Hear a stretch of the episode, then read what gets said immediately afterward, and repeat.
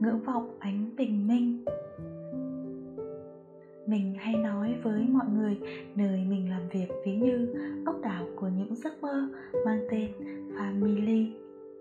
Cuộc sống muôn hình vạn trạng và âm thanh của cuộc chiến này với mỗi người cũng thật đặc biệt. Mình học được những điều thân thuộc nhưng bình dị. Những ngày tháng này không biết bắt tay mà viết ngắn hay viết dài ra sao.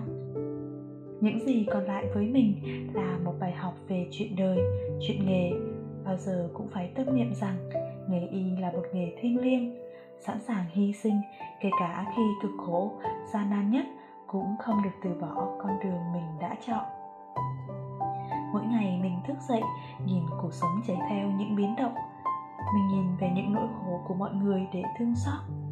Và rồi mình thầm cảm ơn những trái tim ấm nóng ngoài kia đã không bỏ rơi một ai nếu ví dòng thời gian này là một bản nhạc, thì át hẳn rằng là bài nhạc sầu bi. Những nốt trầm thốt lên ra diết, tỏ nỗi niềm biết ơn cho tiền phương. Người có máu mủ chưa chắc đã thành người nhà, nhưng những người trân trọng nhau, yêu thương nhau thì nhất định có thể. Và mọi vết thương đều có thể chữa lành bằng tình cảm.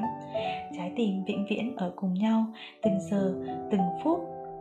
Chúng ta là một gia đình mình tâm niệm rằng thế giới không già đi, nhưng không trẻ mãi. Do đó, mỗi phút giây được sống là cả yêu thương.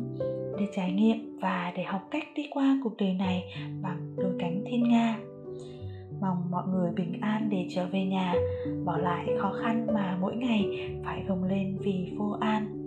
Mái nhà này không ồn ào, không vội vã, sẽ bù đắp tất thảy những mệt mỏi. Chúc lành.